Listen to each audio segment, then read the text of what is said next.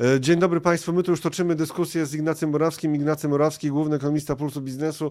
E, wiem, że już cała masa ludzi czeka. No, z tą masą to może, ale nazbiera się, nazbiera się. Ty też, Ignacy, dla Ciebie informacja, że wiele osób to sobie włącza nas e, po na przykład pół godziny na przyspieszonych obrotach i wtedy pojawia się więcej ludzi na żywo, a większość z naszych widzów ogląda już zresztą w postaci filmu, więc witamy też bardzo serdecznie. To znaczy, że mamy na przykład wolniej mówić? Mówić, tak. Nie no, właśnie nie za szybko, aczkolwiek czasami dla żartu sobie robiliśmy takie ćwiczenia, że mówiliśmy bardzo szybko, ale to zostawmy to. Mówimy dzisiaj o tym, co się dzieje w gospodarce, trochę na rynkach, bo Ignacy, makroekonomista, znany i lubiany, tak, w naszym programie pojawiają się znani i lubiani, znany i lubiany makroekonomista, Wybacz, że tak cię tutaj wprowadzam patetycznie.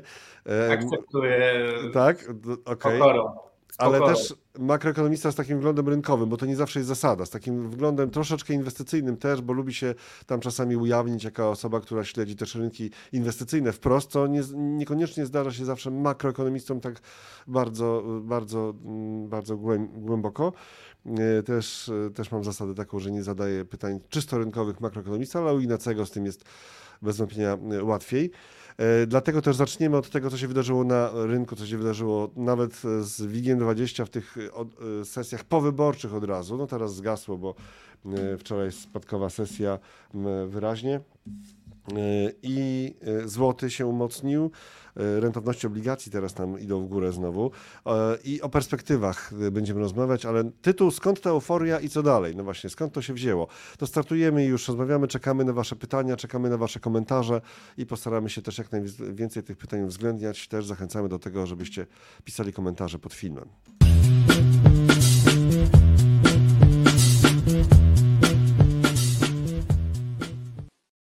Ignacy Borowski, główny ekonomista Pulsu Biznesu, Robert Stanilewicz, Analizy Online.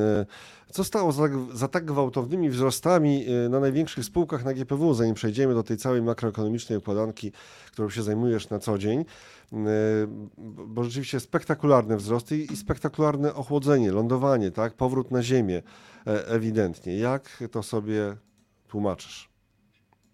Przede wszystkim e, wzrosty były rzeczywiście spektakularne i myślę, że większe od oczekiwań.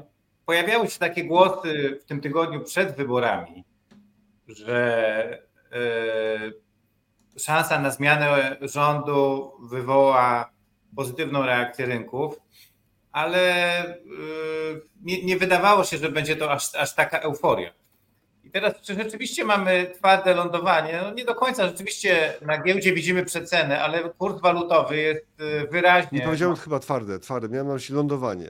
Zejście na ziemię. Lądowanie, tak. No mi się, dlatego mi się wydaje, że ta euforia po prostu w pewnych aspektach może była przesadzona, a może po prostu zawsze tak jest z euforią na rynku, że nagle jak mamy jakiś potężny wystrzał cen aktywów, to znajdą się ludzie, którzy będą chcieli po jakiejś chwili na tym zarobić i sprzedać to, co mieli lub to, co kupowali. Więc to, to że mamy korektę, nie, nie wydaje mi się niczym e, e, szczególnym. Natomiast pytanie jest takie, skąd wzięła się ta euforia? Jakie były jej podstawy? Bo ona była rzeczywiście dość zaskakująca. E, I ja myślę, że można wymienić kilka przyczyn. Pierwsza, najprostsza jest taka, że konsensus wśród inwestorów przed e, wyborami był taki, iż e, po wyborach nie wyłoni się stabilny rząd. Prawda? Wydawało się, że e, żadne, żadne duże zgrupowanie polityczne nie będzie miało większości, ani PiS, ani tak zwana demokratyczna opozycja, czyli Koalicja Obywatelska, Lewica i Trzecia Droga. Mówię tak zwana, no bo nie było żadnej oficjalnej nazwy. Tak? E, I panowało przekonanie, że po, po, powstanie rząd, który będzie niestabilny, z jakimś wsparciem Konfederacji, ale bez stałej większości, i że to będzie musiało doprowadzić do nowych wyborów. I że Polska wkracza generalnie w taki okres wielu miesięcy, a kto wie, może nawet wielu lat, niestabilności politycznej. I nagle mija kilka dni i okazuje się, że w Sejmie jest większość, i to yy, potężna większość, yy, która może spokojnie rządzić. Bo jeżeli weźmiemy większość 249 mandatów, to chyba e, wydaje mi się, że mało który rząd, a może nawet żaden, e, nie miał aż tak, aż tak dużej przewagi w Sejmie. chociaż nie, w tym momencie nie, nie, nie patrzę na żadne dane, które by to mhm. potwierdzały, ale, ale generalnie jest to 249 mandatów, czyli ta nadwyżka 19 czy 18 mandatów nad, większo- nad tą wymaganą większość, e, to jest, to, jest, e, to jest bardzo duża przewaga i ona gwarantuje pewną stabilność. Więc to jest pierwszy potencjalnie powód, że po prostu zamiast chaosu politycznego zmierzamy do jakiegoś stabilnego rządu. Może być to naiwny, naiwny dlatego że no, wiele komentarzy jest takich, że ten chaos jednak potrwa jakiś czas. Że to nie jest takie oczywiste, że zapowiedzi też Jarosława Kaczyńskiego na wieczorze wyborczym, tak? Jeszcze zobaczycie, mówiąc już tak parafrazując, e, to jaka obstrukcja będzie stosowana jednak przez generalnie obóz dotychczasowej władzy razem z prezydentem, w tym sensie w, w kontekście rynkowym, nie politycznym zupełnie. Czy taka niepewność, która się teraz może pojawić, wielotygodniowa, kto wie co dalej, tak? Może kilkumiesięczna jednak. E, to porozmawiamy o tym jeszcze kwestię budżetu, czy uda się te, ten budżet e, rzeczywiście załatwić do, w czasie, jakim powinno się udać załatwić nowemu rządowi, e, czy nie, czy nie będzie nowych przedterminowych wyborów, to pojawia się jakaś taka niepewność chyba jednak. Oczywiście nie, niepewność będzie, natomiast ja, ja odrzucam hipotezę, że PiS będzie miał wystarczająco narzędzi obstrukcji, żeby uniemożliwić stworzenie nowego rządu. Wczoraj nawet przyjąłem zakład z jednym z kolegów z jednego z think tanków. On mnie próbował przekonać, że albo prezydent, albo Sąd Najwyższy będą próbowali, że te, albo prezydent, albo Sąd Najwyższy spróbują zablokować przejęcie władzy przez opozycję, ja, ja, ja nie wierzę w taki scenariusz. Znaczy, no, nie, nie, nie, nie żyjemy jeszcze chyba w Bantustanie jakimś, w którym e, takie rzeczy się dzieją. Więc więc ja, to, ja taki scenariusz odkładam na bok. Natomiast oczywiście niepewność będzie i żeby było jasne, moim zdaniem ten efekt wyborów z, e, z cen aktywów stopniowo, inaczej, efekt wyborów w cenach aktywów będzie coraz trudniejszy do dostrzeżenia, ponieważ na gospodarkę i na, a szczególnie na rynki finansowe wpływa bardzo, bardzo wiele czynników, które, e, których rola jest potężna. Tak? No weźmy sobie takie kwestie jak rosnące teraz rentowności obligacji na rynkach rozwiniętych, e, konflikty na Bliskim Wschodzie, e, konflikt w Ukrainie, globalna dezinflacja, pytanie o to, co będzie z Chinami w najbliższym roku i ze Stanami Zjednoczonymi. Czy ta koniunktura tam się zacznie ożywiać? Są pewne sygnały, które wskazują, że tak. Więc jak sobie zestawimy te wszystkie wielkie czynniki, no to ta rola polskich wyborów w cenach polskich aktywów nie musi być dominująca. Natomiast e, istotny jest fakt, że rzeczywiście wycena i złotego, i polskich akcji, i obligacji się podniosła po wyborach. Teraz pytanie, dlaczego? Ja postawiłem jedną tezę, że to jest mhm. od stanu chaosu politycznego do stanu jakiejś stabilizacji, ale jest jeszcze kilka innych e, wyjaśnień. E, drugie byłoby takie, że inwestorzy generalnie uważają, że e, rządy PiS były niekorzystne dla, dla cen aktywów, że tworzyły ryzyko instytucjonalne, które było obecne w cenie złotego, w cenie polskich akcji. Tak? Ryzyko instytucjonalne pojmowane bardzo szeroko, związane z niestabilnością prawną, e, z ingerencją rządu w procesy e, rynkowe, z e, konfliktami między Polską a Unią Europejską, które przyjęły już bardzo głęboki charakter. Czyli generalnie to była taka teza, że inwestorzy też e, są polityczni, tak? Czyli dla nich ma znaczenie, czy w danym kraju rządzi partia, powiedzmy, bardziej liberalna, otwarta na świat e, i wspierające instytucje demokracji liberalnej. Ktoś czy... zaraz powie, to, to dlaczego inwestują w Chinach? No, ale też e, ostrożnie, tak? Znaczy, możliwości inwestowania w Chinach nie są takie, takie szerokie jak w typowej gospodarce rynkowej. Aczkolwiek ja, ja, też, ja też myślę, Czyli że... ty się nie zgadzasz w tym momencie, bo to jest ważny wątek. Czy ty się nie zgadzasz z tym, że e, kapitał ma to wszystko w nosie tak naprawdę chodzi o stabilizację, nawet jak to jest dyktator, to i tak tam inwestują? Nie, właśnie, więc wiesz to, ja tutaj stawiam trochę hipotezy na razie i, i mhm. ta, ta, pierwsza hipoteza o tym, że to jest stabilizacja polityczna, w sensie przejście od oczekiwań chaosu do oczekiwań stabilnego rządu jest moim zdaniem na pewno prawdziwa. Druga hipoteza że inwestorzy są też polityczni, czyli y, widzą ryzyka instytucjonalne. Nawet nie chodzi o to, że rządzi PiS czy PO, ale chodzi o to, że o pewną stabilizację instytucjonalną, tak? czyli stabilne prawo, brak nagłych, nieprzewidywanych ingerencji w procesy rynkowe, a szczególnie relacje Polski z Unią Europejską i ze światem generalnie. I teraz tak, pytanie, czy to ma znaczenie? Wydaje mi się, że może mieć pewne znaczenie, ale raczej nie dominujące. Tak? Nie, nie, nie sądzę, żeby to był krytyczny czynnik, który tutaj odgrywa rolę. Bo, bo rzeczywiście jest tak, że kapitał nie, nie ma politycznych preferencji. Jeżeli jest dyktator, który zapewnia stabilizację, to inwestorzy chętnie będą brali w tym udział. Więc ja sądzę, że pewne aspekty takiego myślenia mogą być obecne, ale nie, nie wydaje mi się, żeby to był czynnik dominujący. Natomiast jest jeszcze trzecia kwestia, mhm. Już bezpośrednio związana z relacją Polski z Unią Europejską, z Unią Europejską czyli napływ funduszy europejskich. Ewidentnie było wyceniane ryzyko na rynku, że tego napływu nie będzie. Eee, że nie tylko nie, może nie być krajowego planu odbudowy, ale sądzę, że e, brano też pod uwagę ryzyko, że dostaniemy mniej pieniędzy z tego tradycyjnego budżetu Unii Europejskiej. A to stawiało potencjalnie Polskę na, na, na ścieżce do albo całkowitej marginalizacji w Europie, albo wręcz wyjścia z Unii Europejskiej. Trudno mi sobie wyobrazić funkcjonowanie takiego kraju jak Polska w Unii, który nie otrzymuje transferów, a jednocześnie musi płacić składki. Mhm. E, wątpię oczywiście, że tutaj byliśmy na, na jakiejś drodze do takiego scenariuszu jak Brexit, do takiego scenariusza jak Brexit w perspektywie paru lat. Nie o to chodzi, ale, ale generalnie taka perspektywa gwałtownego pogorszenia relacji Polski z Unią Europejską, pogorszenia strukturalnego, e, które na dodatek jest odzwierciedlone w przepływach finansowych, mogła negatywnie ciążyć na wycenie i złotego, i polskich akcji. I to w jakiś sposób zostało zanegowane i sądzę, że miało wpływ na, na cenę aktywów. I wreszcie jest jeszcze czwarty czynnik. Jeszcze czwarty. Tej, tej euforii. I on dotyczy bardziej waluty pewnie.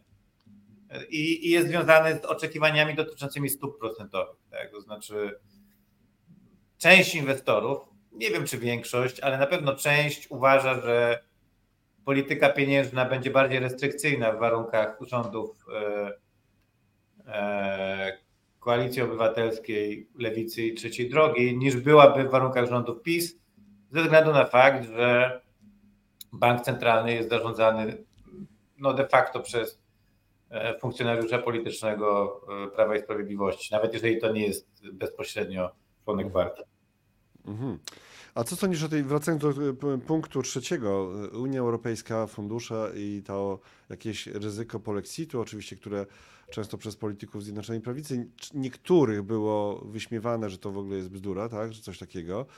Mm, czy to może działać tak, że jesteśmy, jako że jesteśmy niewielką częścią globalnych indeksów, e, to jednak wystarczy łatka, która się przykleja, żeby już zostać zaszufladkowanym gdzieś tam w tych y, najważniejszych y, centrach inwestycyjnych, żeby być krajem zaszufladkowanym. O, tam się coś dzieje, tam już mówią, tam mówią o Polexicie. Nieważne, czy, czy oni to zrobią, czy nie dzisiaj, ale ryzyko się pojawiło, bo tak było, nie wiem, ze dwa lata temu chyba, teraz sobie nie przypomnę dokładnie, ale była taka gorąca dyskusja, gdzieś się coś się przewinęło i wtedy się złoto osłabił i oczywiście nikt w Polsce chyba nie wierzył, albo prawie nikt, że taki scenariusz jest realny. Potem tej wiary się pojawiło trochę więcej tu i ówdzie, ale że takie łatki w sytuacji niewielkiego rynku, którym w skali globu Polska jest, jesteśmy dużym krajem, okej, okay, ale w skali rynków finansowych to jesteśmy jednak e, niewielkim obszarem. Czy taka łatka może załatwić i, i, i zaszkodzić w tym sensie?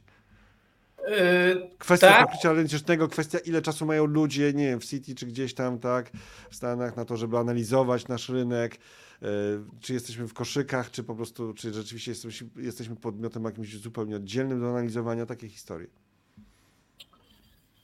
E, to, to jest bardzo dobre pytanie. E, odpowiem na nie najpierw krócej i prościej, a później w trochę bardziej skomplikowany sposób. Ja myślę, że tego typu zjawiska, o których mówisz, takie łatki, tak, mają znaczenie, ale ja bym nie nazwał tego łatką. Moim zdaniem to są pewne E, mody. Tak bym powiedział. Mhm. E, trendy rynkowe są często determinowane przez decyzje inwestorów, które są podejmowane pod wpływem jakiejś mody czy nastrojów chwili. Profesjonalnych, być, profesjonalnych, być, profesjonalnych inwestorów tak, z wielkich instytucji finansowych tak, również? To może być związane z tym, że nagle inwestorzy nie wiem, no, mówiąc w jakiś taki uproszczony sposób, spotykają się w jakiejś grupie na lunchu gdzieś w Londynie, tak, omawiają sytuację w regionie i nagle roz, roz, roznosi się przekonanie, że Polska to jest ten kraj, na który warto stawiać. Podam przykład. E, złot, kiedy zaczął się umacniać w tym roku złoty? Bardzo wyraźnie. To było gdzieś na przełomie kwietnia, na przełomie marca i kwietnia. E, I bardzo trudno jest odpowiedzieć na pytanie, dlaczego akurat wtedy to się wydarzyło. Nie nastąpiła wtedy jakaś fundamentalna zmiana gospodarcza. My rzeczywiście mieliśmy problem z rachunkiem obrotów bieżących i z bardzo wysokimi kosztami importu energii. E, to nam powiększało deficyt na rachunku bieżącym pod koniec 2022 roku i wtedy istniała taka rzeczywiście obawa o stabilność regionu Europy Środkowej, że będziemy mocno dotknięci przez ten kryzys energetyczny, nie tylko w sensie recesji, ale też w sensie pogorszenia bilansu płatniczego.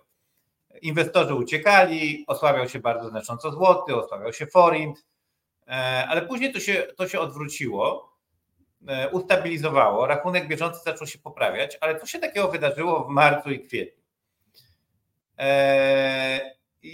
Pewnie można podać wiele e, przyczyn, ale wydaje mi się, że istotny mógł być fakt, że w marcu miała miejsce przede wszystkim emisja, duża emisja obligacji dolarowych przez polski rząd, która została dość dobrze przyjęta, ale tej emisji towarzyszyła, e, można powiedzieć, misja e, zagranicznych inwestorów zorganizowana przez bardzo duży bank inwestycyjny, którzy przyjechali do regionu, jeździli, rozmawiali z decydentami, Później ten bank opublikował taką notatkę inwestycyjną, w której napisał, że właściwie to region wygląda dobrze, Polska wygląda stabilnie.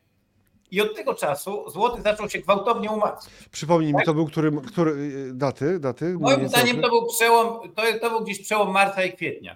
Marc te, tego roku, tak? Tak, tak. Mhm, okay. I, I co się wydarzyło? No, mo, moim zdaniem jednym z czynników stojącym za umocnieniem złotego wtedy był fakt, że Inwestorzy zobaczyli, że dobrze przyjęła się emisja obligacji dolarowych e, polskiego rządu.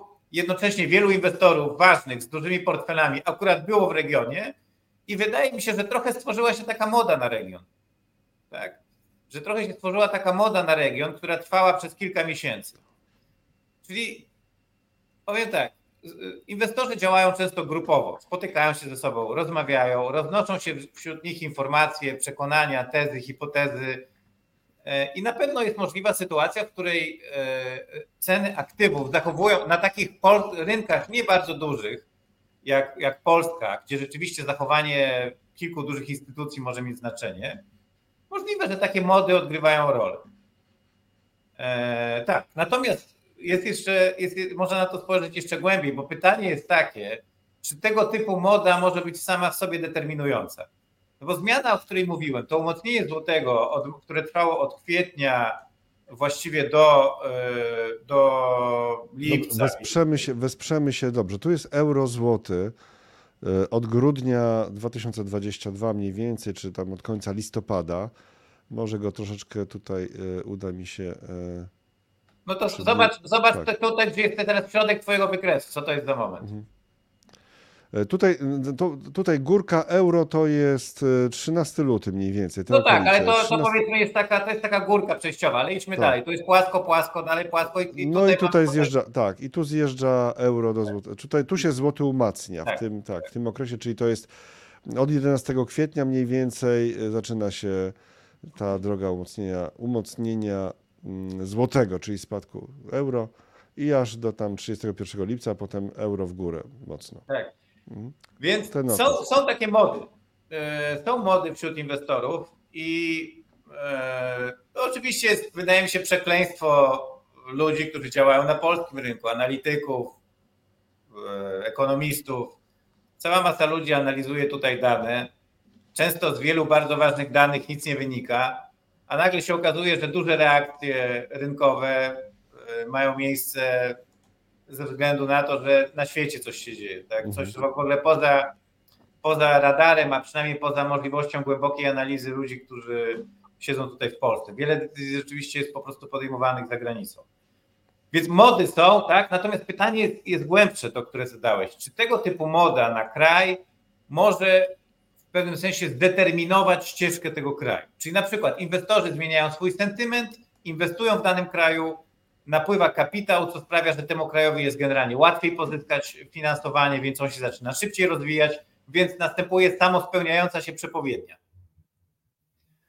Eee, pytanie jest takie, czy takie samospełniające się przepowiednie odgrywają na rynkach dużą rolę. Czyli, że e, ścieżka kraju fundamentalnie może się zmienić tylko i wyłącznie dlatego, że istotnie zmieniły się nastroje. Oczywiście przyczyna zmiany tych nastrojów gdzieś tam tkwi w obserwacji realnych procesów gospodarczych, ale wiadomo, że nastroje mogą się zmienić bardziej niż faktyczne zmiany gospodarcze. No i e, takie sytuacje są potencjalnie możliwe. Są potencjalnie możliwe. E, e, na przykład w, w warunkach kryzysu w strefie euro e, często e, mówiło się, że kraj może wejść na, na ścieżkę tak zwanej złej równowagi, czyli w momencie, kiedy straci zaufanie inwestorów, e, w górę idą rentowności obligacji, rosną koszty obsługi długu, pogarsza się sytuacja budżetowa, kraj nie ma własnego banku centralnego, więc nie jest w stanie, e, nie jest w stanie interweniować na rynku obligacji sam, tak? bez, bez reakcji Europejskiego Banku Centralnego, następuje e, taka negatywna spirala. Rosnące stopy procentowe, obawy o stabilność budżetu, e, rosnąca awersja do ryzyka, wyprzedaż obligacji, rosnące stopy procentowe, obawy o kondycję budżetu i że to jest takie, coś w ekonomii to się nazywa sunspot equilibrium, tak? czyli równowaga plam słonecznych, czyli w gospodarce dzieje się, dlaczego plam słonecznych? Dlatego, że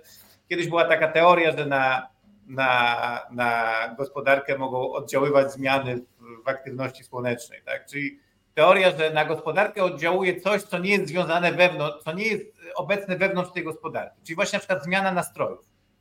I teraz to jest możliwe w pewnych warunkach, natomiast wydaje mi się, że w polskich warunkach takie sytuacje nie występują. Tak? My jesteśmy krajem, który ma własną walutę, własny bank centralny.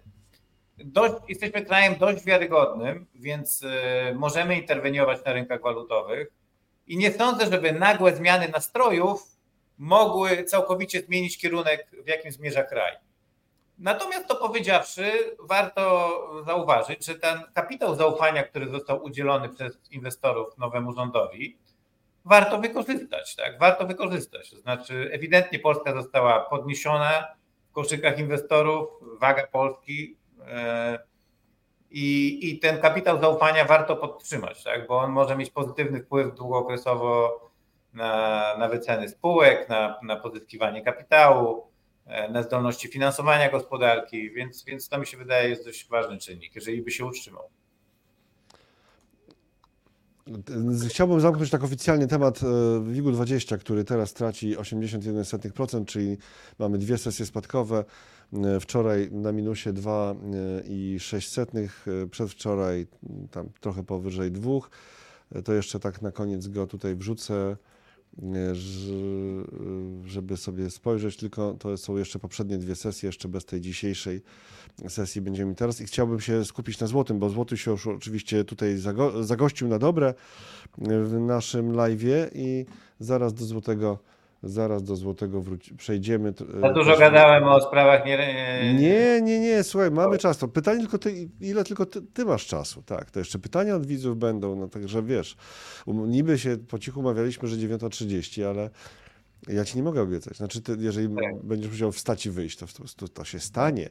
E, dobrze, to w takim razie mówisz, że to nie, nie jest twarde lądowanie, tylko po prostu odreagowanie po, po, po, nadmiernej reakcji, której przyczyny prawdopodobne wymieniłeś wcześniej. To teraz e, przejdźmy do złotego, wróćmy do złotego raczej, o którym już zaczęliśmy mówić. Jak e, poza tymi nastrojami, poza tym, tymi ciekawymi historiami, sprawami, aspektami, o których mówiłeś, co może wpływać, chociaż z tym zastrzeżeniem polski rynek jednak jest bardziej odporny, tak? Na te mody. Troszkę. E, nie, znaczy ja powiem tak, w pewnych aspektach bardziej, w pewnych mniej. Jest, mhm. jest podatny na mody, jest podatny, czyli wrażliwy na te mody ze względu na fakt, że to jest nieduży rynek, tak? Czyli kilka instytucji może zachwiać e, mhm. cenami aktywów. To jest, niemożliwe jest, żeby jedna duża instytucja na przykład wpłynęła na kurs dolara, tak? Natomiast na no kurs tak. złotego, może wpłynąć. Natomiast o tyle nie, nie jest moim zdaniem Polska podatna, tak jak kraje, które nie mają własnej waluty, własnego banku centralnego, na takie samo spełniające się przepowiednie, bo w warunkach nadmiernych wahnięć nastrojów mamy możliwość interweniowania na rynku, większą niż kraje, które nie mają własnej y, waluty. Tak, o to mi chodziło. Mhm. Czy są podstawy, jakie są podstawy do umacniania złotego?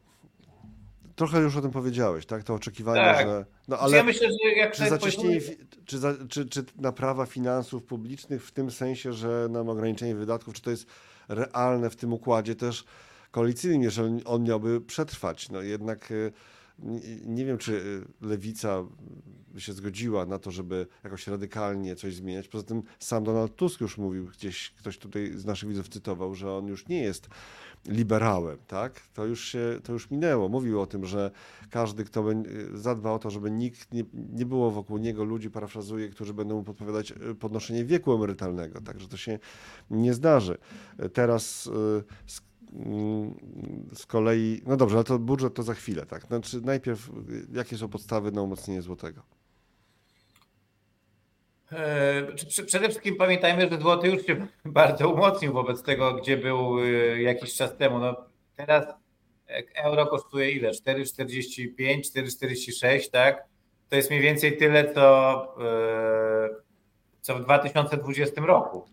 Więc no nie, znaczy był taki moment w, mhm. w tym roku, w połowie roku, sam sobie sprawdzę, bo patrzę na wykres. Był taki moment w lipcu, kiedy złoty był mocniejszy ale, ale generalnie. Wtedy był, wtedy był 4,40 powiedzmy, tak, 4 tam tak. przez. Ale wiesz co, złoty, złoty, już jest, złoty już jest mocny, dlatego, bo jest mocny nie tylko nominalnie, znaczy inaczej.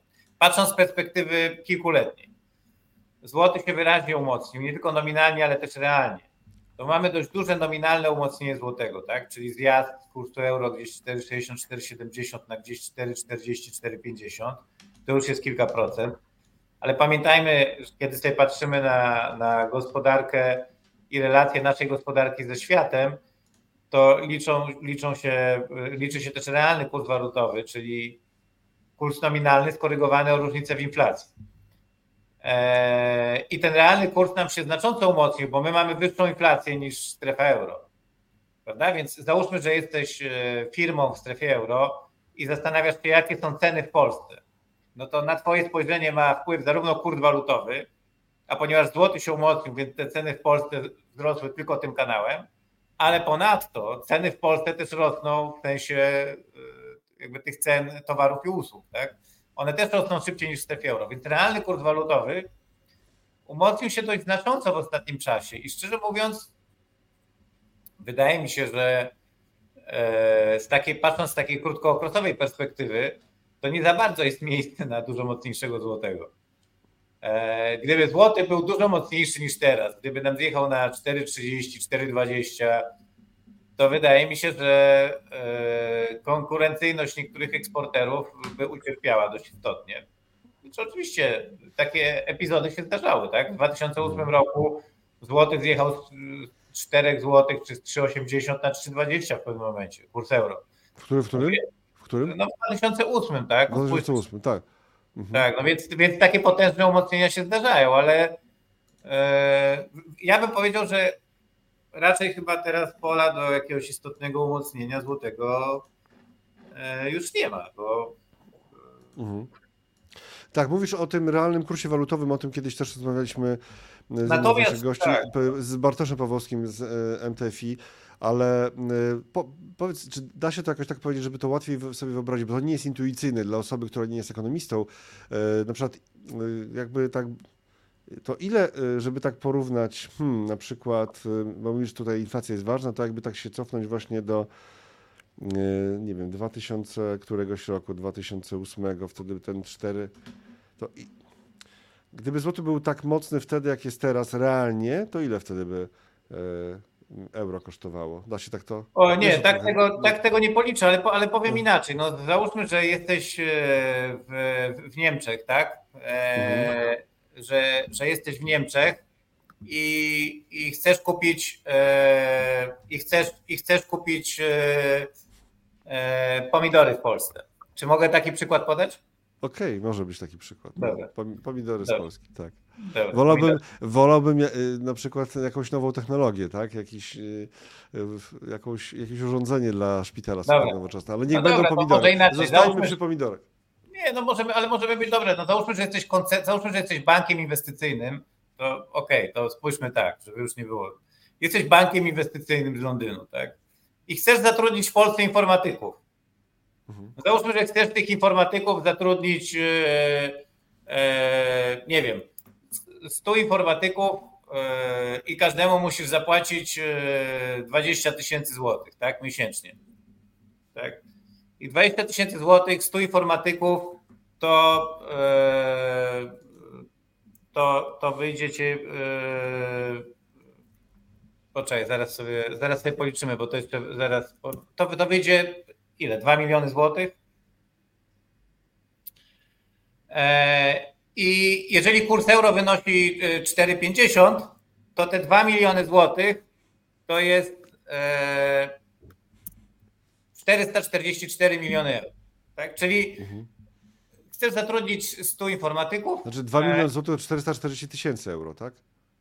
Tak, 440 tysięcy, 444 tysiące euro, oczywiście, tak, mhm. przepraszam. Mhm robię kalkulację na szybko. Więc jesteś tym bankiem inwestycyjnym e, i chcesz zatrudnić tutaj 100 informatyków, przeliczasz sobie ich płacę e, i wychodzi ci, że musisz zapłacić te 440 tysięcy euro, tak? E, miesięcznie. E, I teraz e, załóżmy, że złoty, kurs, kurs euro spada z 4,50 na 4, czyli złoty się umacnia, tak? Mhm kurs euro spada z 4,50 na 4, to ty musisz im teraz zapłacić 500 e, tysięcy euro. 500 tysięcy euro. Więc już umocnienie złotego sprawia, że ty za to, co kupujesz w Polsce, płacisz więcej. No dobrze, ale dodaj do tego fakt, że pensja informatyka rośnie teraz w tempie na przykład 15% rocznie. Tak? Czyli ona rośnie z 20 tysięcy do 23 tysięcy tak? Czyli ty musisz zapłacić już nie 500 tysięcy euro, ale 575 tysięcy euro. Więc, więc, na, na, więc, więc Polska staje się dla ciebie droższa. Czyli to, I to jest, to jest realny kurs walutowy. Czyli kurs, który uwzględnia zarówno zmiany nominal, nominalnego kursu euro-złoty, bo ty musisz kupić te, te, te złote, żeby zapłacić temu informatykowi, ale uwzględnia też zmiany cen towarów i usług na miejscu. Więc zamiast płacić 440 tysięcy euro, tak, musisz zapłacić e, 575, 575 tysięcy euro. Tak? E, czyli dużo więcej. I to, że musisz zapłacić dużo więcej za towary i usługi z Polski, wynika zarówno z faktu, że PLN zyskał w stosunku do euro, tak? czyli kurs euro-PLN spadł, e, ale też z faktu, że na miejscu szybko rosną ceny. I to jest realny kurs walutowy. Czyli realny kurs walutowy to jest relacja cen w jednym kraju do cen w drugim kraju. I w ostatnich dwóch, trzech latach ten realny kurs walutowy, a szczególnie w ostatnim, w ostatnim roku, ten realny kurs walutowy y, Polski się dość istotnie umocnił. I wydaje mi się, że skala tego umocnienia jest na tyle duża, że tutaj nie ma jakiegoś pola do, do dużego pola do dalszego ruchu. Mhm. Tym bardziej, że Polska jest krajem, który opiera się na niskim e, realnym kursie walutowym, opiera swój model rozwojowy. Mm, my mamy, jesteśmy krajem potężnego eksportu usług, między innymi usług tych informatyków. Dlaczego tak wielu informatyków zachodnie korporacje zatrudniają w Polsce? Bo oni w relacji do swojej zdolności zarabiają mało. Eee, to, to oznacza, że realny kurs walutowy w Polsce jest niski. Eee, więc, więc takie znaczące, trwałe umocnienie realnego kursu walutowego e, sprawiłoby, że Polska trochę straciłaby e, pary rozwojowej. Mhm. Więc, więc wydaje mi się, że, że taki duży ruch złotego nie jest e, bardzo prawdopodobny. Ale wiesz to, to trzeba podkreślić e, absolutnie i zdecydowanie, że przewidywanie kursów walutowych, wiesz, wiesz jak to jest przewidywanie Tak, tak, tak, tak, tak. No nie, Tego się to się robi bardzo trudno. Dlaczego? Dlatego, bo na kurs wpływa bardzo wiele czynników. To, co ja mówię teraz, to jest trochę takie rozważanie na temat fundamentalnego kursu równowagi. Czyli takiego kursu, który zapewnia gospodarce pewną stabilność makroekonomiczną. Prawda? Stabilny wzrost gospodarczy, stabilną inflację, stabilny bilans płatniczy.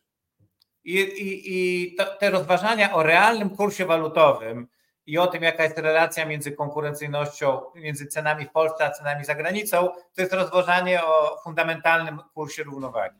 Natomiast na rynku walutowym mamy całą masę procesów krótkookresowych, które wpływają na kurs, e, które są istotniejsze niż te rozważania o kursie równowagi. Mamy różnice w stopach procentowych, mamy sentyment związany z awersją do ryzyka, mamy bieżące przepływy e, finansowe związane z inwestycjami bezpośrednimi na przykład. E, więc jest cała masa innych czynników i ja powiem tak, już od dawna właściwie stawiałem taką tezę, że fundamentalnym problemem dla, dla złotego jest fakt, że my jesteśmy krajem, który ma e, wyższą inflację niż, e, niż Zachód, niż Europa Zachodnia. I bardzo trudno będzie nam wyjść z tej dysproporcji. Prawda?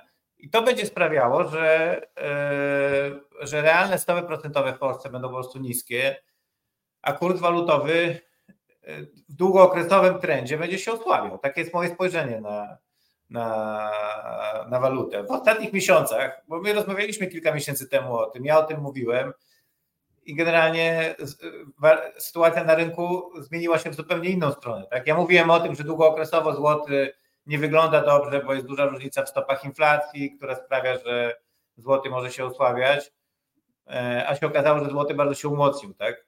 Więc to może jest trochę lekcja też, żeby tego typu rozważania traktować ostrożnie. Ale po prostu moje wrażenie jest takie, że my nie, my nie będziemy w stanie doprowadzić inflacji do 2-3% na, na stałe.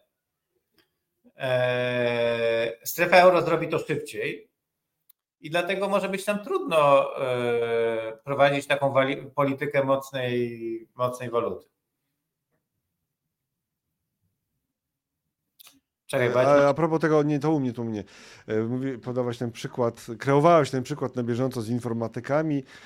Tutaj nas Paweł, e, Paweł K. troszeczkę e, stizował w komentarzach, to, że to matem- 100 razy 20 tysięcy, matematyka z czwartej klasy. No tak, troszkę się zawiesiliśmy w tym ferworze, tak, na tym liczeniu. Okej, okay, ale ja... Nie, ale okej, okay, ja, słuchajcie, tak. to jakby ja, ja jednocześnie mhm. staram się myśleć o kursie tak. walutowym no. i wykonać jakieś działanie. Tak, no jeżeli tak, pomyliłem, to bardzo to przepraszam. Litości, tak. To litości, tak, ale tutaj a propos tych... Ale 100 razy 20 tysięcy to są 2 miliony, dobrze powiedziałem. E, ale tutaj a propos tych wynagrodzeń, to tak wrzucę jeszcze twojego tweeta, bo jeszcze ich nie pokazywałem, a kilka chcę pokazać. E, polski model rozwoju opiera się na niskich płacach, niewysokich, ostatnie lata szczególnie. To tak jeszcze, to jest jakby obok tego tematu złotego, bo przy złotym jesteśmy ciągle, ale też ciekawe zestawienie, że ciągle tak jest i rozumiem, że ci informatycy zatrudniani w Polsce to mimo że e, to taka kategoria, taki, takie zajęcie, które jest popłatne nadal, to jednak i tak na tle innych gospodarek to są wynagrodzenia nie za wysokie, tak? Oczywiście nie za wysokie, ale wiesz to, informatyk jest jeszcze w pewnym sensie w łatwej sytuacji, dlatego bo potencjalnie może e, wynegocjować sobie kontrakt na wynagrodzeniu zachodnim. To jest możliwe. Z tego co wiem, są takie sytuacje. Mhm. E, natomiast jeżeli jesteś pracownikiem w fabryce, sytuacja jest dokładnie taka sama dokładnie taka sama. Zarabiasz mniej, ale twoje zdolności, jesteś inżynierem, który skończył Politechnikę, e, umiesz obsługiwać, umiesz planować produkcję, umiesz, rozumiesz e, z punktu widzenia technologicznego te procesy, umiesz angielski, ponieważ w Polsce było zawsze dobre nauczanie języka, dogadasz się z, z menadżerami zagranicznymi, jesteś generalnie osobą pochodzącą z tej kultury europejskiej, więc e, więc łatwiej ci się jest trochę komunikować z menadżerami z Europy Zachodniej niż na przykład e, Hindusom, tak, czy, czy nawet mhm. Chińczykom. Jesteś w tej samej strefie czasowej, więc oni mogą tutaj z Paryża czy z Londynu przylecieć dwie godziny. E, więc generalnie masz całą masę zalet, które sprawiają, że jesteś, jesteś wydajny, ale zarabiasz tą polską pensję i już sobie na pewno nie wynegocjujesz jako inżynier w, w fabryce przemysłowej pensji zachodnioeuropejskiej. Więc twoja pensja w Polsce jest generalnie pensją zależną od cen w Polsce. Natomiast twoja wydajność może być, może jest prawdopodobnie wysoka. I jak sobie spojrzysz na ten środkowy wykres, czy ty, czy państwo, na ten środkowy wykres proszę spojrzeć. Ten, ten wykres pokazuje na osi X udział płac w wartości dodanej w przetwórstwie. Tak? Czyli jaka jest relacja wynagrodzeń do wydajności w uproszczeniu. Na osi X, tak? czyli w Polsce to jest poniżej 50%. Już pokazuję, pokazuję w lekkim powiększeniu jeszcze momencik, a ty kontynuuj, proszę. Tak, czyli w Polsce to jest na przykład, yy, spójrzmy, tak? środkowy wykres, powtarzam jeszcze raz. Na osi X mamy udział płac w wartości dodanej w przetwórstwie. Wartość dodana składa się w dużej mierze z wynagrodzeń, zysków firm i amortyzacji. Tak? Tam są jeszcze jakieś inne elementy drobniejsze. Więc w Polsce ten udział wynagrodzeń w wartości dodanej jest poniżej 50%. Na Węgrzech też. Ehm, a na przykład w, Czechach jest około 50, 56%. W Słowenii jest ponad 60%. W Estonii ponad 60%, ponad 65%, tak? Mhm. Natomiast na osi Y widzimy e, napływ inwestycji zagranicznych Greenfield, czyli w nowe moce produkcyjne w relacji do PKB w latach 2016-2022. Inwestycje płyną tam, gdzie są niskie płace. Po prostu. Niskie płace w relacji do wydajności. Ale wiesz to, bo to już tak dosyć, ja mam, ja nie wiem, czy to ludzi tak bardzo interesuje, ale to jest jakby ten background niskiego realnego kursu walut, mhm. walutowego. E, troszkę też rozczarowanie takie, że to mogliśmy, ktoś mógł mieć nadzieję, że tacy fajni jesteśmy, dlatego tutaj te inwestycje, te greenfieldy przychodzą. Nie, ale poczekaj, tutaj... moment. Jesteśmy fajni, bo pamiętaj, że mówimy o relacji płac do wydajności. Mhm. Więc my możemy na przykład za 20 lat być dwa razy bardziej wydajni, mieć dwa razy wyższe wynagrodzenia i wciąż niską relację płac do wydajności. Na przykład e, w ostatnich powiedzmy 30 latach to był jeden, e, tak, czy 20 latach szczególnie, jeden z filarów e, sukcesu gospodarczego Niemiec. Ten kraj był już wcześniej bogaty, ale rola Niemiec w europejskiej gospodarce jeszcze wzrosła, szczególnie na tle Francji, na przykład czy Włoch to była zdolność Niemców do trzymania w ryzach jednostkowych kosztów pracy, czyli relacji płac do wydajności. Eee, Niemcy, mimo że są krajem rozwiniętym, przez wiele lat też były krajem tanim. Co sprawiało, że mogły utrzymywać konkurencyjność wobec innych gospodarek i zwiększać swój eksport w relacji do importu. Więc, więc możesz tak. mieć niskie płace, nawet jak jesteś rozwiniętym krajem. Mhm to dawno temu, nie wiem, czy ktoś pamięta, strategia lizbońska, było coś takiego, zamierzchłe czasy, kiedy przegonienie e, Stanów, tak, do roku chyba 2010 to było nawet. Jeden kraj, jak mi któryś z ekonomistów zwracał uwagę swego czasu, że jeden kraj e, zrealizował strategię lizbońską. Były to Niemcy właśnie. Tam był taki pakt specjalny, tak, e, między związkami i, i biznesem, przemysłem. Chyba coś takiego było. Znaczy, na pewno było, nie pamiętam tylko jak się, jak się to nazywało, ale rzeczywiście tak, utrzymywania dla realizacji tego, o czym mówisz. Ale wróćmy do złotego, bo to była jednak duża, duża dygresja do naszego tak. głównego tematu. To jeszcze o złotych o złotym to jeszcze trzeba by powiedzieć coś o stopach i inflacji, tak? po to, żebyśmy mogli przejść do e, obligacji. E, jeszcze pytanie o budżet właśnie, bo też jest bardzo ważny, ciekawy, to, ciekawy wątek. Budżet ten następny, 2024, jak go posklejać przy takich deklaracjach, e, to jak, jak oceniasz, co się może dziać z inflacją, co się może dziać ze stopami procentowymi w miarę krótko? No dobrze, więc zacznijmy od inflacji, bo to jest y, gorący temat. E, inflacja jest ewidentnie na ścieżce spadkowej. E, I ten, I ten impet spadku inflacji, nie spadku cen, żeby było jasne, spadku inflacji, czyli można powiedzieć, że to jest hamowanie cen. One rosną coraz wolniej. Jest, jest naprawdę dość, dość mocny, w sensie jak się spojrzy na zmiany cen z miesiąca na miesiąc i odsunie się różne kategorie najbardziej zmienne, tak, które zaburzają trochę obraz, na przykład żywność i energię, to jest jedna, jedna możliwość, albo ceny o największych wzrostach i największych spadkach, tak, czyli tak zwana 15% średnia obcięta, Narodowy Bank Polski też to liczy, albo o, jak się odejmie ceny najbardziej zmienne, czyli te ceny o największej wahliwości, to wszystkie te wskaźniki pokazują, że w ostatnich miesiącach wzrost cen był naprawdę niski. Naprawdę niski. I to nawet jak pominiemy te manipulacje przy cenach e, benzyny, e, czy cenach leków i tak dalej. Więc ewidentnie mamy spowolnienie inflacji, które wynika pewnie z wielu przyczyn. E, między innymi z tego, że spadły ceny energii i ceny surowców. Prawda? Więc to, to ma na pewno znaczenie. Więc mi się wydaje, że ten, ten spadek inflacji jeszcze potrwa i nie zdziwiłbym się, jakby inflacja w ciągu kilku miesięcy spadła nawet poniżej 5%. Jeżeli, uwaga, i tu jest bardzo ważne zastrzeżenie, jeżeli przedłużona zostanie e, tarcza antyinflacyjna, tak zwana, ona z automatu wygasa w styczniu. Chodzi o VAT na żywność i zamrożenie cen energii. Jeżeli to zostanie przedłużone, to inflacja może spokojnie spaść do poniżej 5% w ciągu kilku miesięcy. Jeżeli to nie zostanie przedłużone, czyli VAT na żywność zostanie podniesiony, E, zamrożone ceny energii zostaną, ceny energii zostaną odmrożone, wówczas wydaje mi się, że ta inflacja będzie bliżej pewnie 6-7%. Mhm.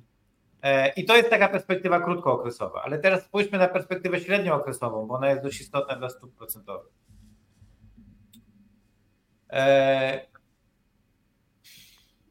powiem tak, taki spadek trwałej inflacji do niskich poziomów nie będzie łatwy w gospodarce, w której, która jest dość rozgrzana.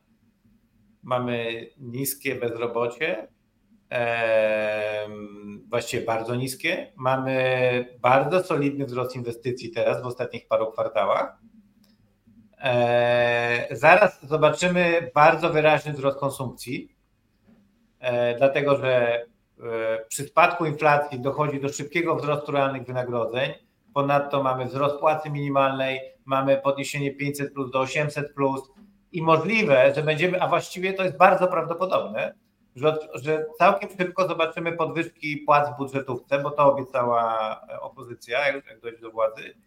I jest też prawdopodobne, że zobaczymy dalsze cięcia podatków dochodowych, bo to też obiecała Koalicja Obywatelska, a Donald Tusk ostatnio powtarzał, że zrealizuje bardzo szybko te swoje 100 obietnic. Tak? A wśród tych 100 obietnic jest podniesienie kwoty wolnej od podatku. Więc wydaje mi się, że krajobraz dla konsumpcji i dla popytu krajowego nam się poprawia.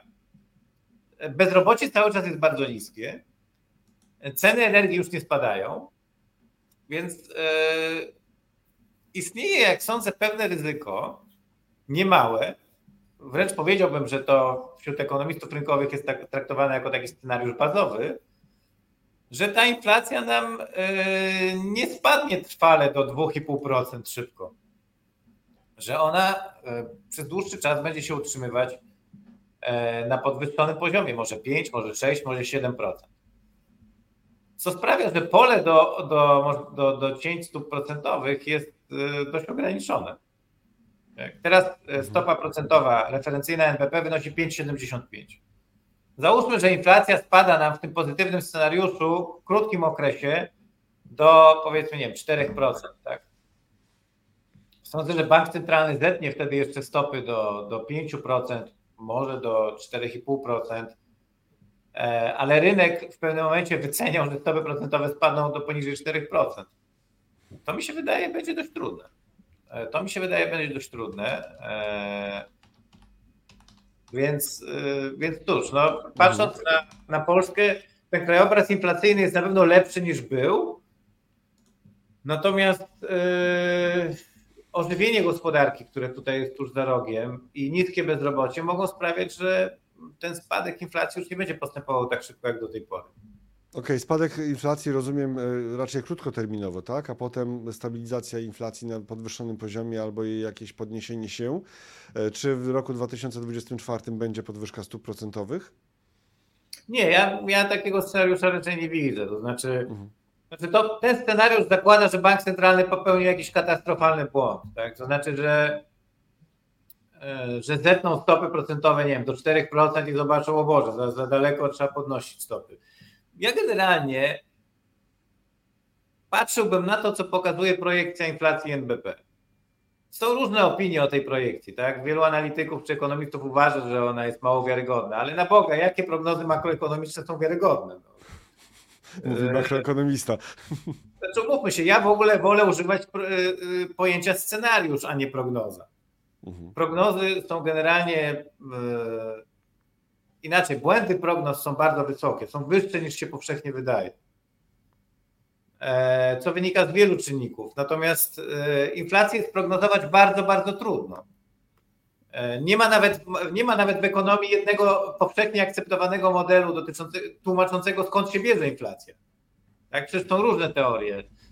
I ta monetarna o podaży pieniądza, i ta bardziej, jak to się mówi teraz mainstreamowa, nowo-keynesowska o, o oczekiwaniach i luce popytowej, i bardziej taka tradycyjna keynesowska, że to jest głównie różnica między popytem a podażą. E, ale są różne. Jest teoria fiskalna inflacji, że to, jest, że to właściwie wynika z niezrównoważenia budżetu długookresowego. Jest, jest teoria inflacji taka lewicowa, trochę się biorąca od Kaleckiego, że inflacja jest produktem konfliktów społecznych. Jest bardzo wiele spojrzeń na inflację. I teraz, który z tych modeli jest słuszny, dobry, właściwy, trudno powiedzieć. Więc e, więc inflację jest bardzo trudno przewidzieć, bardzo trudno nawet ją, jest ją modelować, nawet ją trudno wyjaśnić ex post. Przecież do dziś są konflikty wśród ekonomistów na temat tego, co wywołało falę inflacji dwa lata temu.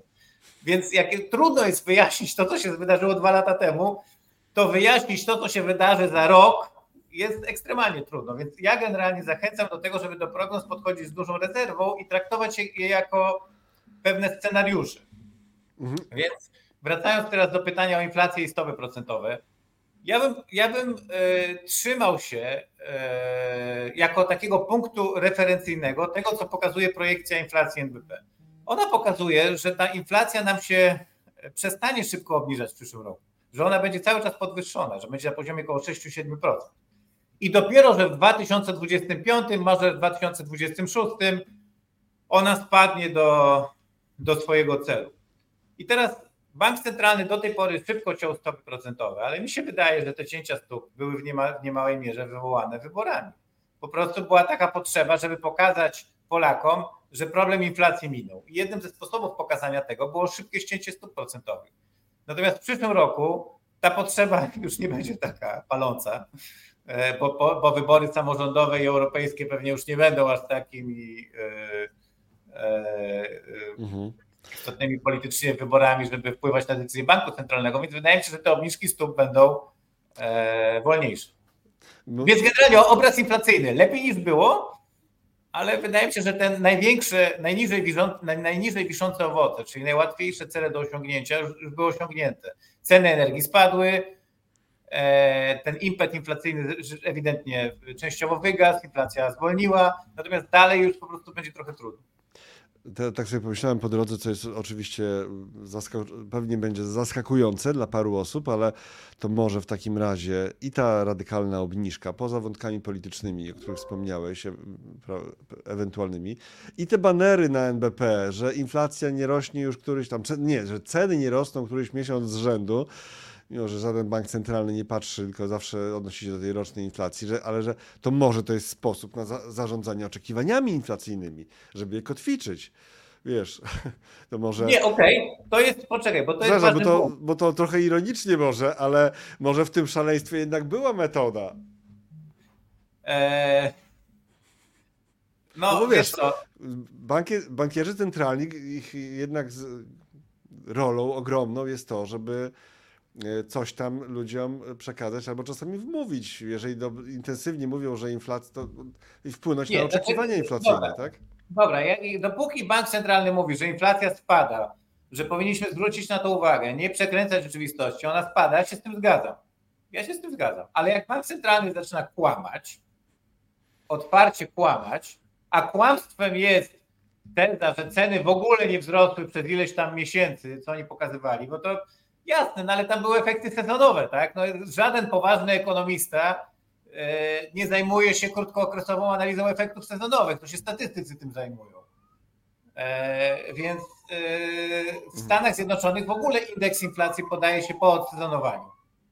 Prawda? I więc, więc jak sobie, jakbyśmy odsezonowali dane, to nie było momentu, w którym ceny nie rosły w ogóle, tak jak mówił NBP. Więc generalnie wydaje mi się, że, że nie można oprzeć dobrej komunikacji na, na mówieniu nieprawdy. E, dodam do tego wszystkie te zapowiedzi prezesa NBP, że nie będzie ciął stóp, albo że będzie ciął powoli, później ciął tak, tak, bardzo tak, mocno. Więc to, to powinien, ale jeżeli chodzi o oczekiwania, bo to jest ważny punkt, oczekiwania inflacyjne rzeczywiście wyraźnie spadły.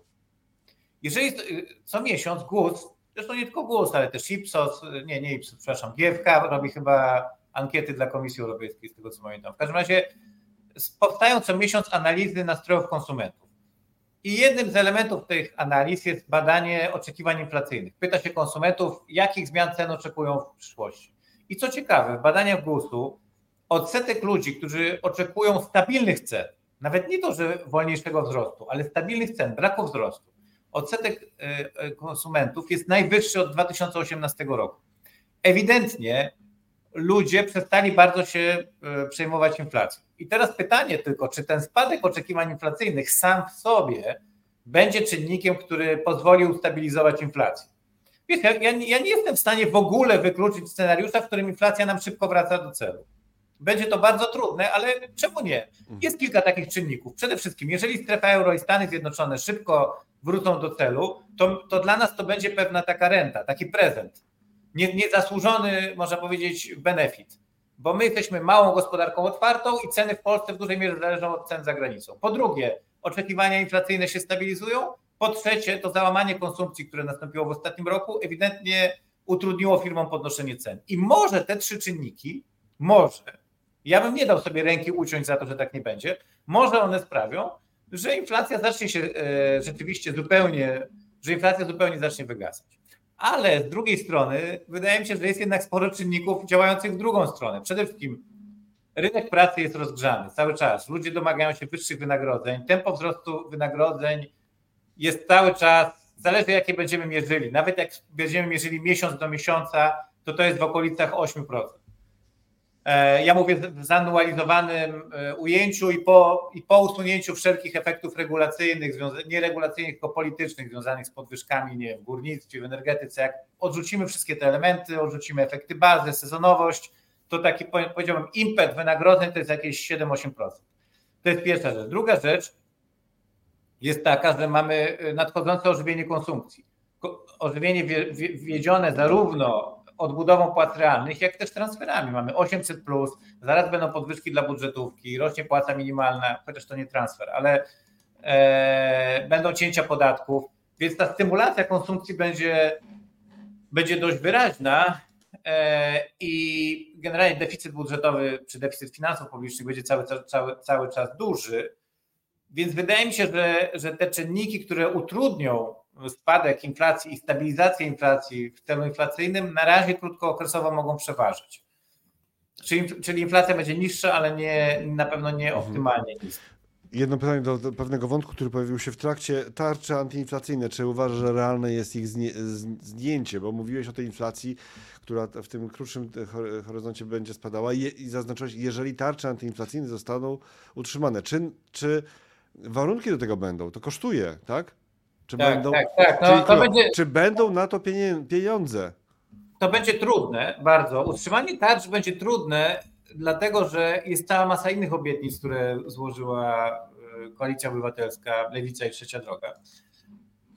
Więc będzie trudne, ale z drugiej strony zdjęcie tarcz przed wyborami samorządowymi też będzie bardzo trudne, dlatego że e, no, podwyżka cen energii, na przykład, czy podwyżka żywności, to będzie coś, co będzie e, dla ludzi bezpośrednio odczuwalne. E, i będzie nieprzyjemne. Więc ja bym stawiał na jakieś stopniowe wycofywanie tej tarczy. Stopniowe. Ja, ele, po, po, krokami. Mhm.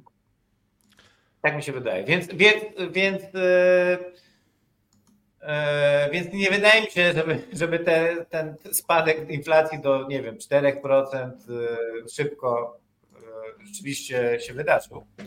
Co zrobić z budżetem? Okej, okay, jak... Pytanie techniczne. Mamy jeszcze czas? Mamy jeszcze chwilę? No tak, rozmawiajmy, rozmawiajmy. Dobra.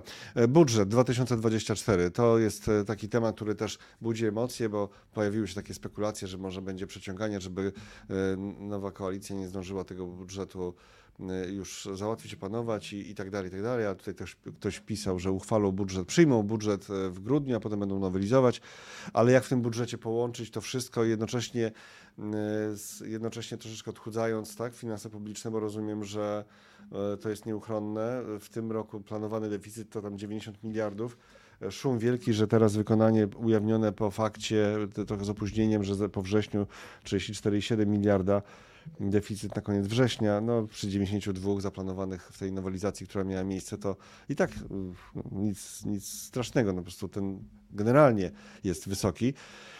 To jak, co z tym e, budżetem e, się może wydarzyć? Jak to zmieścić? Albo z czego zrezygnować? Znaczy ja patrzę, ja w ogóle nie, nie za bardzo patrzę, przyznam, na budżet państwa, Centralnie. ponieważ bardzo dużo elementów, bardzo dużo ważnych wydatków publicznych jest realizowanych poza budżetem. Więc e, istotny jest deficyt fiskalny całego państwa, tak zwany deficyt instytucji rządowych i samorządowych. On w tym roku wyniesie około 5-5,5% PKB, czyli jakieś, e, jakieś 160-180 miliardów złotych. W przyszłym roku istnieje plan, takie założenie jest e, w ustawie budżetowej, że to będzie 4,5% PKB, e, ale jednocześnie wiadomo, że, że ten plan jest bardzo napięty po stronie dochodowej. Więc ma, my funkcjonujemy generalnie w warunkach wysokiego deficytu fiskalnego państwa.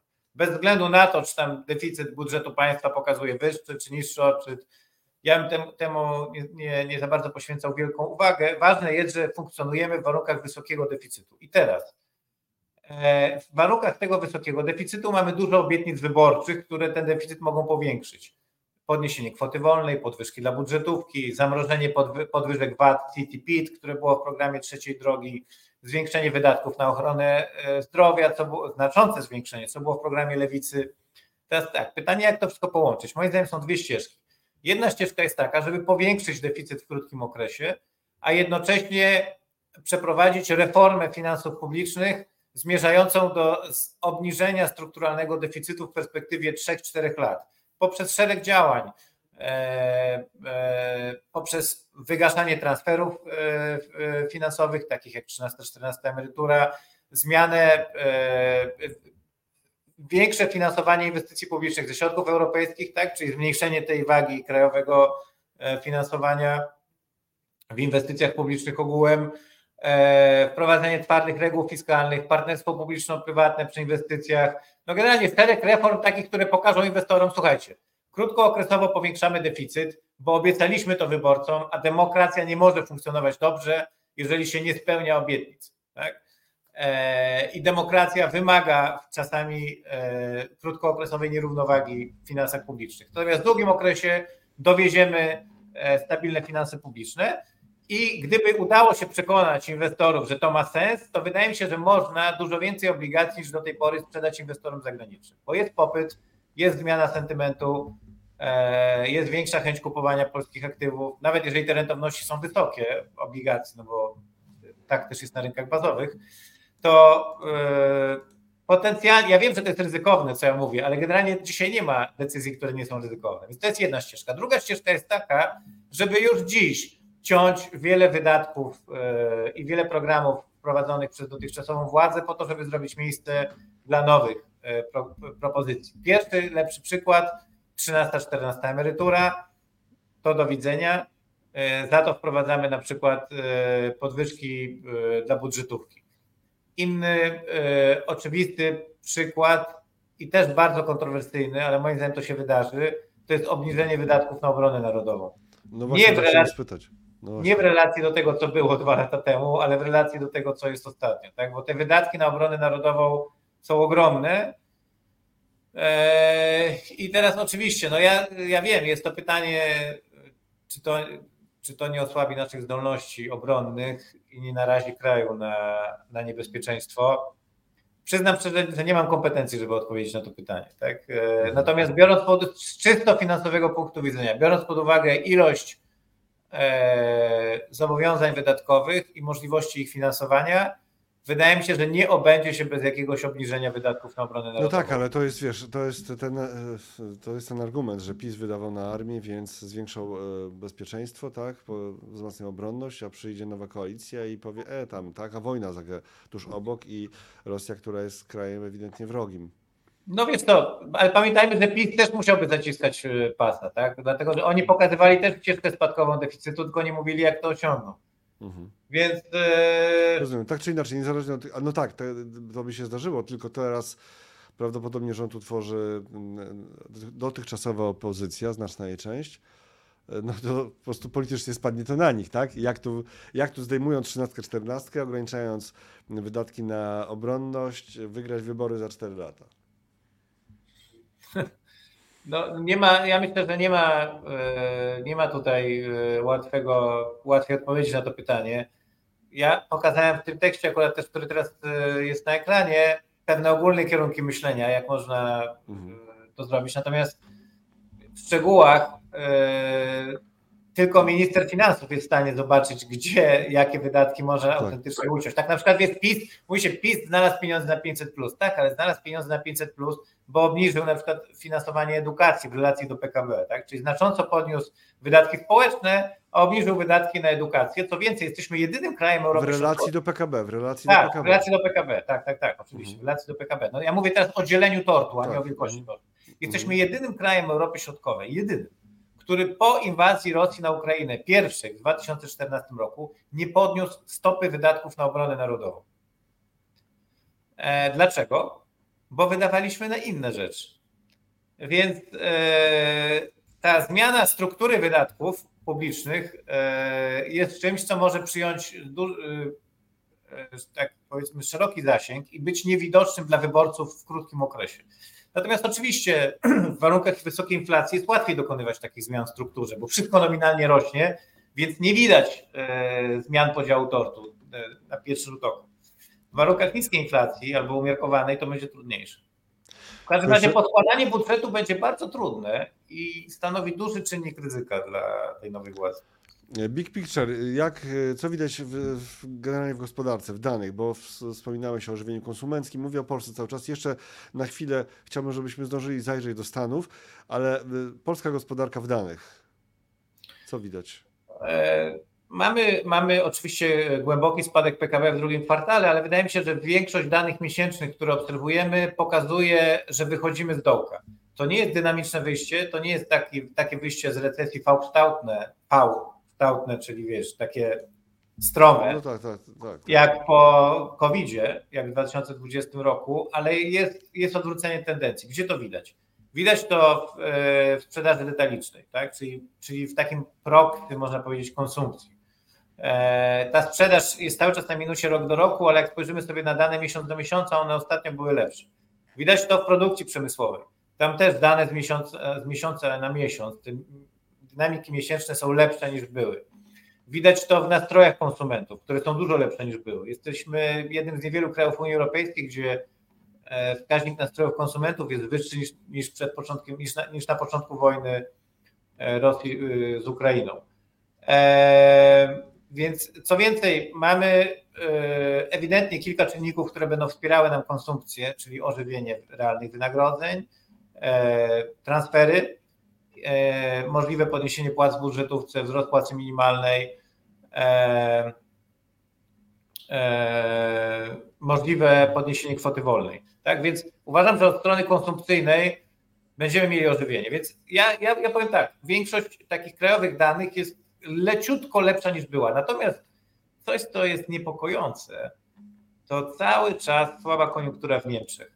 Tak? tak jak u nas spadek inflacji ewidentnie zaczyna się przekładać na lepsze nastroje konsumentów i lekko wyższą sprzedaż e, detaliczną, tak w Niemczech tego nie widać. Co więcej, ostatnie dane o sprzedaży detalicznej z Niemiec są gorsze niż były. Tak? Tam ta sprzedaż zaczęła się poprawiać gdzieś kwiecień, maj, a później znów się obniżyła w, w ciągu wakacji. E, trudno powiedzieć, jaka jest tego przyczyna. Moja teza tu jest taka, że po prostu Niemcy oszczędzają. Oszczędzają a oszczędzają dlatego, bo mają wysokie realne stopy procentowe.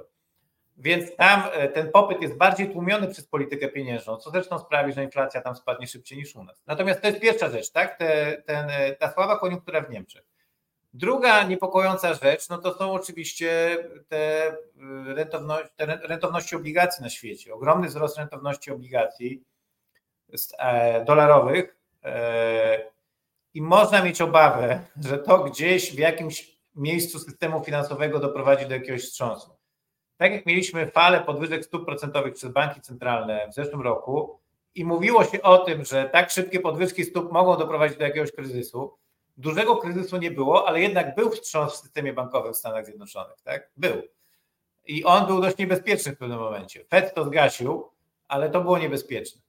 I kto wie, czy ten skok rentowności obligacji teraz też nie doprowadzi do yy, jakiegoś wstrząsu gdzieś w systemie e, finansowym na świecie. No i oczywiście trzecia rzecz to wojna na Bliskim Wschodzie i, mhm. i potencjalnie negatywny wpływ na ceny energii, odwrotnie. Pozytywny wpływ na cenę energii, a przez to negatywny wpływ na całą gospodarkę. Więc, więc ja myślę, że jest. Dużo jest zagrożeń, dużo jest do Więc moje takie spojrzenie big picture jest takie, że wychodzimy z dołka, ale to będzie stopniowe wyczołgiwanie się z tego mhm. dołka w krótkim okresie. W przyszłym roku możemy mieć petardę konsumpcyjną potencjalnie. Może mhm. potencjalnie jest to możliwe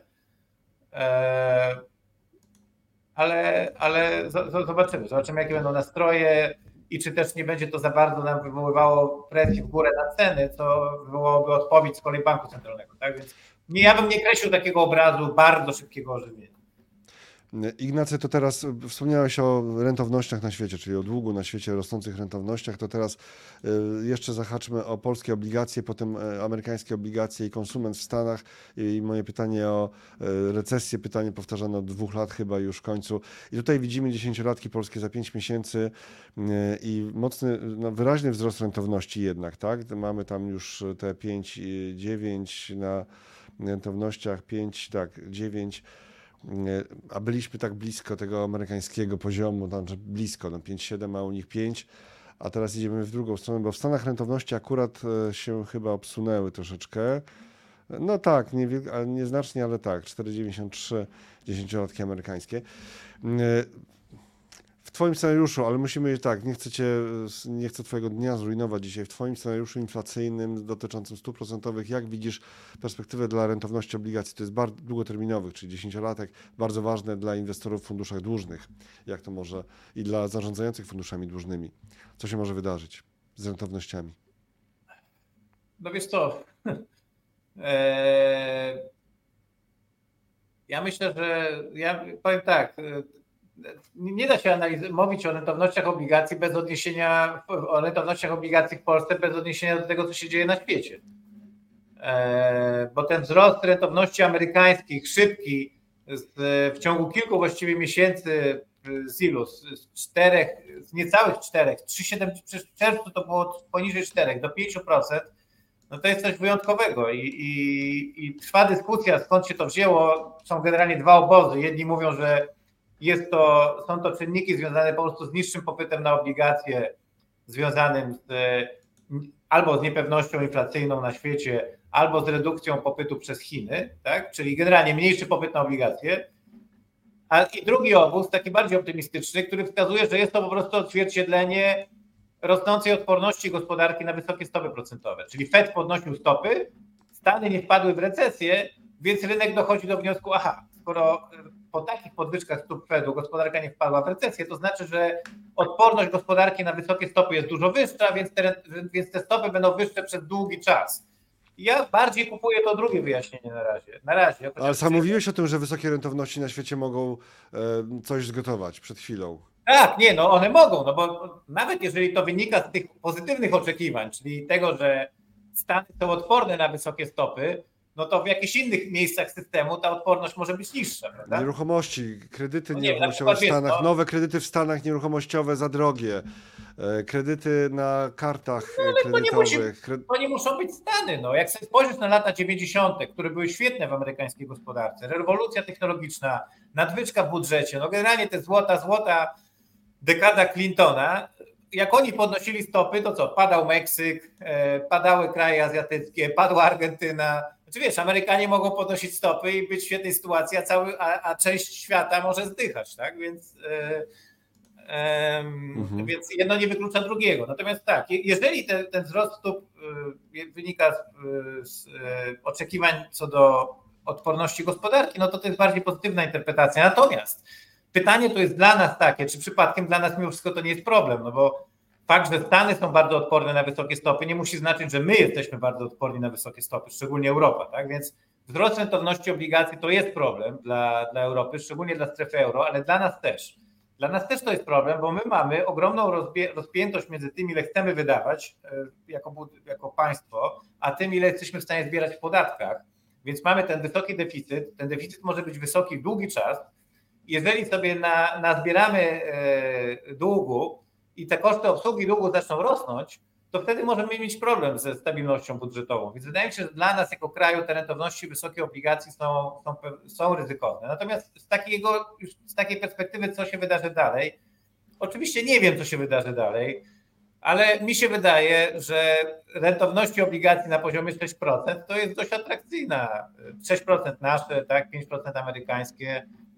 To są dość atrakcyjne e, poziomy. Wiesz co, no ile musiała być wynosić inflacja długookresowo, żeby te stopy nie spadły procentowe, tak? No ona musiałaby być naprawdę wysoka, ona musiałaby wynosić stale, trwale przez wiele, wiele lat, nie wiem, 5%, 4,5%, e, gdzieś, gdzieś te rejony, tak? Wiesz co, no to jest możliwe. Wczoraj nasz gość, na, Kamil Sob... dwóch, trzech lat, ale nie w ciągu 10 lat, wydaje mi się. Kamil Sobolewski, wczoraj nasz gość, główny ekonomista E, pracodawcy RP obecnie, tak, zarządzający funduszami dłużnymi przez wiele, wiele lat, mówił wczoraj, dla, dla niego obecnie przy tych warunkach, które widzi, to range dla rentowności polskiej jest 5-8%. 5-8, tak? Pię, między nie, 5 a 8%. Nie, 5 i 8, nie, nie, tylko... między 5 a 8, między 5 a 8 range, Prze, tak, zakres. I tutaj ktoś okay, napisał, no, po, ja że po wczorajszej rozmowie boi się, boi się polskich obligacji w tym momencie.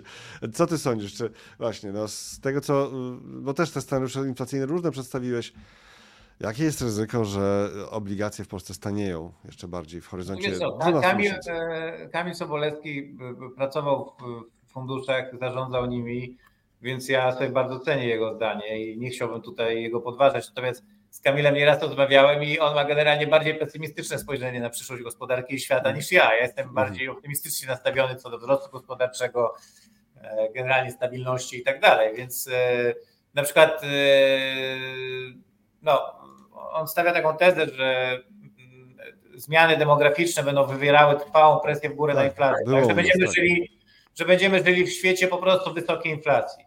Ja się zgadzam, że istnieje takie ryzyko, ale jednocześnie wydaje mi się, że jest ileś tam elementów, które mogą temu przeciwdziałać. No, wysoka inflacja jest jednak nieprzyjemna dla obywateli, tak? Ludzie nie chcą wysokiej inflacji, po prostu. No, zdecydowana większość wyborców nie chce wysokiej inflacji, nawet 5% inflacji, bo o ile dziś jesteśmy zadowoleni, że inflacja nam spadła, nie wiem, z 18 do, do 8% i to jest fajnie, tak jakby inflacja miała być 8% przez 10 lat, to ludzie byliby ewidentnie bardzo niezadowoleni. Więc, e, więc wydaje mi się, że ta presja polityczna na spadek inflacji może być dość istotna. I, e, więc ja nie jestem aż tak pesymistycznie nastawiony. Ja rozumiem te argumenty i rozumiem ich wagę i zgadzam się, że te mechanizmy mogą być w grze.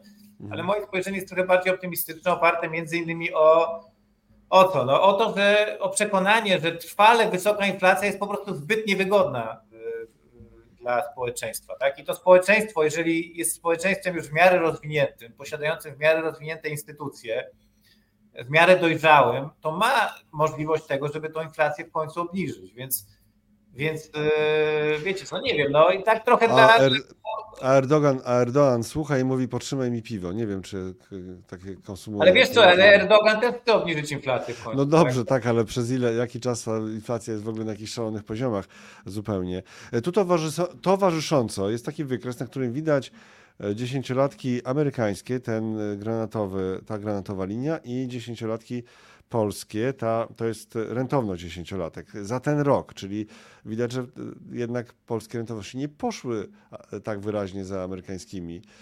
No nie, nie, ale one już, nie, nie, jasne, nie, nie, ale one już były wysokie, więc mhm. wiesz, to jest inny punkt, punkt startu u nas był dużo, dużo wyższy, tak? Mhm. Jeszcze chwileczkę, bo tak dostanę. O, patrz, poczekaj, bo jest, to jest dość ciekawe. Moment, moment, moment. Patrz, patrz, patrz. E, mamy sprzedaż detaliczna w cenach stałych we wrześniu, właśnie GUS podał, niższa niż przed rokiem o 0,3%. 0,3%. Puszczasz już tweeta, tak? Puszczasz już A tweeta? moim zdaniem konsensus był gorszy, choć nie jestem na 100% teraz pewien, ale wydaje mi się, że konsensus był gorszy. Poczekaj, w każdym ja razie podejrzę- mamy ewidentnie ożywienie sprzedaży detalicznej w Polsce i ożywienie konsumpcji. Moim zdaniem tym optymistycznym punktem, tym Możemy optymistyczną zakończyć- myślą tak? powinniśmy zostawić ludzi na dzisiejszy dzień. Dobrze, poczekaj, poczekaj, to jeszcze wyniki sprzedaży detalicznej. y, Minus y, aktualna, tak? Poprzednie dwa, ale prognozy tutaj zaraz. Rok do roku. 3,6 miało, a miało być 3. To ja to jeszcze wrzucę za Macronext, ko- za macronext.com lub za macronext.pl, jak to woli. O, tutaj widzimy, tak? To jest to. Sprzedaż detaliczna, tak? Tak. Tak. O tym mówimy, tak? Okej, dobra. No i tym optymistycznym, rozumiem, akcentem kończymy nasze dzisiaj, dzisiejsze spotkanie. Rozmowa w rozmia roz rozmiarze XL. Ignacy Morawski. Tylko tutaj w takiej dawce, proszę Państwa, tylko tutaj były apele o to, żeby częściej. Ja jeszcze chciałem tylko podziękować y, osobie, która tutaj wrzuciła 12 zł. Tam było groszy w, groszy w pieśni. Szukam tego, gdzie to mam, żeby jeszcze pokazać, że był ktoś taki. Można nas wspierać na razie w ten sposób, że na YouTubie są te ikony dolara y, i w ten sposób można e, tego wsparcia udzielać. Kiedyś może będzie Patronite rzeczywiście. Ignacy Morawski nas e, wsparł swoją obecnością dzisiaj.